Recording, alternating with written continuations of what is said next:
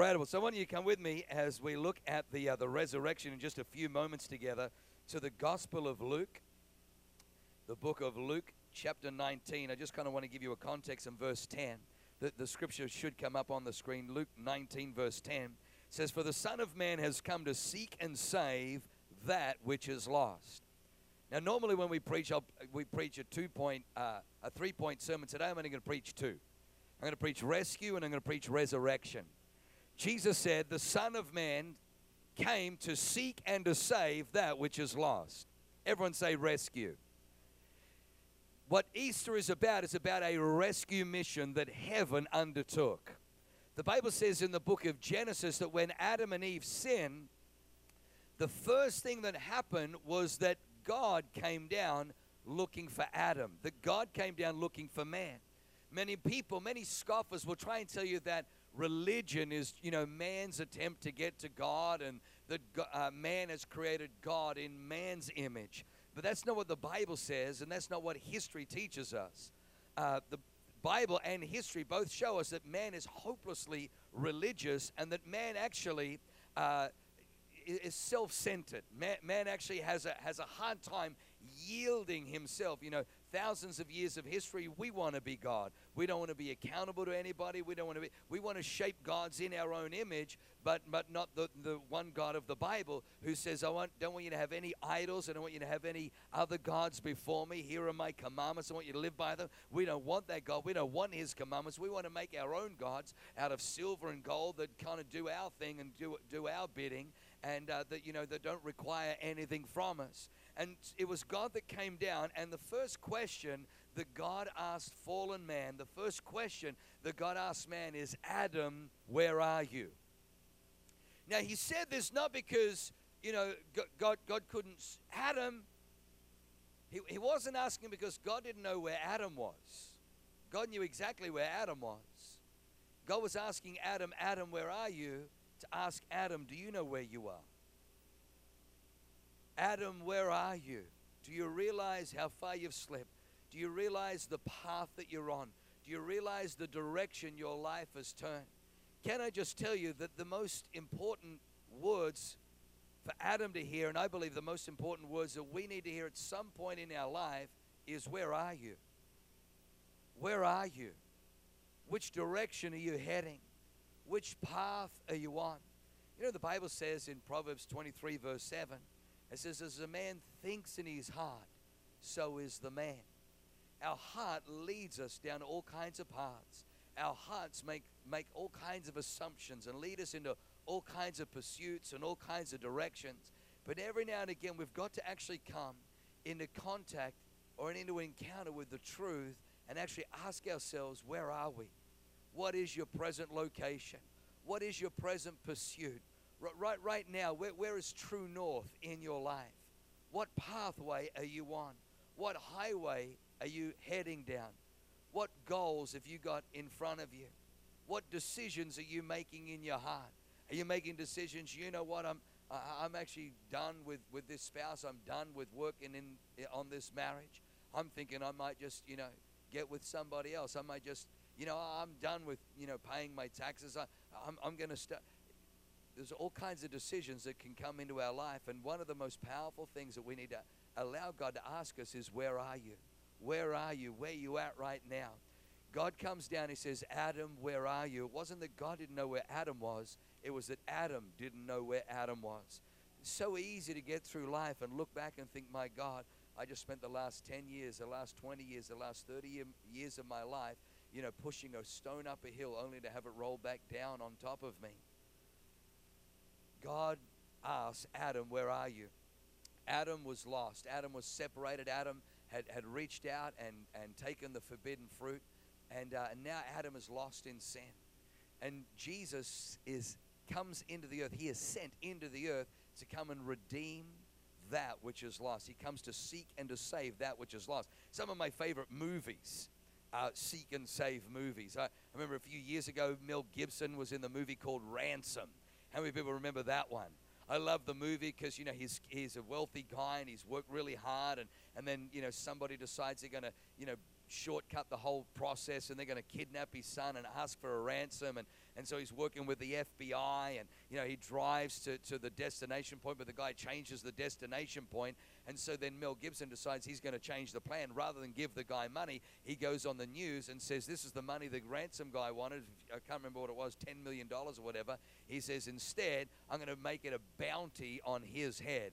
Anybody who catches this guy that you know kidnapped my son and, uh, and the you, kind of the movie takes on this whole you know new uh, new element and then you know Mel Gibson's going after his son. A few years ago uh, the movie Taken came out and it was a really powerful movie because all of a sudden under main stage awareness had come the, the, the, the great plight of the 21st century which is human trafficking. We really thought that we'd abolish slavery but there's, there's, there's something like uh, 30 million uh, young ladies and even young men around the world who are held against their, their will, who are trapped in the sex trade industry against their will, who are human slaves today. And, uh, and so this movie came out based on that. It was starring Liam Neeson, where his daughter was 15 going to Paris with a friend, just happened to share a cab with a guy who overheard their conversation that they were there alone uh, he contacted some Albanian contacts, and then they were they kidnapped these girls. And she had the time just to make a quick half phone call, and, and Liam Neeson tracks them down. And and I, I love the scene where he's talking to this guy. And this guy is arrogant, saying, you know, they can kind of hide these people. And uh, you know, Liam Neeson says, I don't have a lot of money, but what I do have is a fine set of skills, and I will find you. And you're just like, oh yes, come on. And uh, and he just goes in there and takes them apart Praise God. I like, I like, I like those movies. Anyway, you may not have noticed that, but, uh, but you know, I honestly believe that was exactly God's heart. God's heart came down to seek and to save that which is lost. You and I, whether we like to admit it or not, were lost. And on August 5th, 2010, there was a, a, great tragedy in Chile where a mine collapsed and 33 miners were trapped inside. After 17 days, even the, the government, even the, the, the, the, the Chilean uh, residents had basically given up that these guys were dead until uh, they, they got reports that no, these people were not dead, that they were still alive. Almost 10 weeks passed, 69 days passed when the miners come out of the mine. They were under, underground for 10 weeks and it was just a miracle. Many of them were converted. Many of them were already believers, and, and their faith encouraged others. And you know they had Bibles that were passed down through this this tiny little chute, and and uh, soccer videos and and everything, so they could kind of keep up. It was just an extraordinary miracle. But it was a, one of the most powerful things that happened to the nation of Chile, and it made world news, headlines the world over. And it was a story of great hope, and it was a search and rescue story, searching for these men, finding a way to get these men you know, out of there. And uh, they named the, the, the vehicle that they got to finally go in there to pull them out, they called it the Phoenix. And uh, the Phoenix is a, is a mythological bird who uh, basically is an eternal bird that rises from the ashes to live again. And, uh, and the Phoenix has been uh, kind of seen as symbolic of Jesus Christ, who is eternal, who rose again from the ashes of death and is a resurrection God. And uh, you need to understand that Jesus came to seek and save that which is lost. And you and I were lost. We were lost in our sin. I had no idea. I grew up in a home where my father was an atheist. I grew up in a home where I had no idea that there was even a such thing as God. But when I encountered God, when, when, when I was on a beach through uh, just kind of pursuing, trying to do well in surfing and, and trying to, you know, just uh, get sponsorship so I could be cool, I had no idea that God had selected that weekend to step into my life and save my life. And it wasn't until he stepped into my life that I realized how much I needed him. And Jesus came to seek and save them which is lost. The first thing that that does is it ascribes incredible value over your life. One of the great tragedies, I believe, of uh, the teaching of evolution is that we brainwash a generation to tell them that you're no better than a beast. You're no better than an animal. In fact, really, all that you are is just a an advanced animal, a glorified animal. And then we wonder, we look at our, our newspaper headlines and we watch the news, and we almost wonder with bewilderment that people are raping and people are killing and people are pillaging and people are stealing, and we wonder why people behave like animals. Well, we've been teaching them for years that they're animals. That why do we wonder that they behave like animals? We wonder why we have a generation so messed up and so jacked up on on drugs and uh, all kinds of you know sensual pursuits and debauched living. We wonder why. Well, we've told them they came from nothing. They're going nowhere, and there's no purpose for them to be here. We've taught them that. But you know what? The gospel paints a very, very different picture. The gospel paints a picture that God so loved the world that he, that he sent his only son into the world on a search and rescue mission.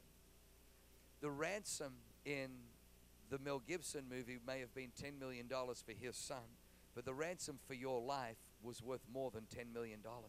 The ransom for your life was worth more than a billion dollars. In fact, Jesus said, What would it profit a man if he was to gain the entire world and yet lose his soul? God didn't even tra- trade the world for your soul. God had to trade his only begotten son. It's like you and I were, were, were locked up in the devil's shop. Because of sin, we become slaves of sin and we belong to the devil. And God said to the devil, What's it going to cost me?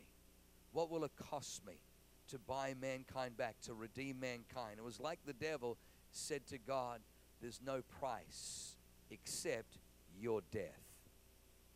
You die, they live. It's how arrogant he was. Literally in the spirit, this is the transaction that, that, that went on. If you die, they can live.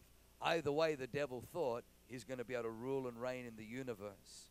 But how many people know that God is smarter than the devil? And it's interesting because God is looking and he comes across and he says, Well, what about this person here? This person's a this person's a, a, a wealthy person, same price, your death. What, what about this person here? This person is homeless. This person lives on the street. They're an alcoholic. They're, they're, they're, they're dying. They've got their, their liver is ruined. They've only got a few. Same price. Same price for the king. Same price for the poor. Same price for the prince. Same price for the prostitute. One price death of God. And God says, I'll take it and he comes from heaven and he dies on the cross. Jesus even said to his disciples he, that they wanted to prevent, they wanted to try and stop what was taking place. And Jesus said to Peter, Peter, put your sword away. Put your sword away. Do you not think that at, at one moment I could ask God to send 10 legions of angels? And for this purpose I've come forth. He goes, I came to hang on a cross. I came to redeem mankind. I came on a search and rescue mission. But you know what? I believe that even the, the greater part of the search and rescue mission is not just that He saved us so we could go to heaven, but He saved us to reinstate our value. We grow up in a world where our value so often is based on all the wrong things. Our value is based on our possession. Our value is based on our skin color. Our value is based on our culture. Our value is based on our background. Our value is based on our upbringing. Our, our value is based on our economic status. Our value is, is based on the stuff that we have, the material possessions, the job that we have. Our value is based on all the wrong things. Our value is based on, on does somebody love us? Am I single? Am I divorced? Am I loved? Our value, we base our values on all the wrong things. God was making a permanent statement when he hung on the cross. You are so highly valued. You are so priceless that I wouldn't send an angel and I wouldn't even trade the earth for you. I came and I died on the cross because I'd rather die on a cross than live eternity without you in relationship with me. He came to reinstate your value. Do you know the great tragedy that I discovered growing up is that girls marry or girls date their self self esteem. I saw the most beautiful girls date the most biggest dropkick loser guys. I couldn't figure out why they were together until I realized you get around these, these young ladies, they had no self esteem. And girls will date their self esteem. And then as I began to look deeper, I began to find that you and I actually do exactly the same thing with life.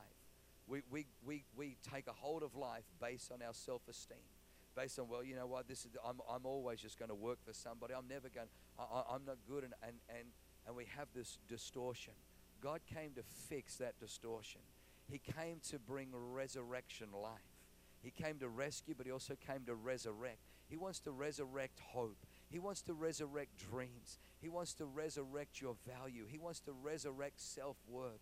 He wants to resurrect things that have been dashed. He wants to resurrect things that you gave up because you tried and you failed and you tried and you failed and you tried and you failed. And, and you think, well, what's the point? You know what? I thought I was here in life, but you know what? I've realized through my failures, I'm just here. He's a resurrection God.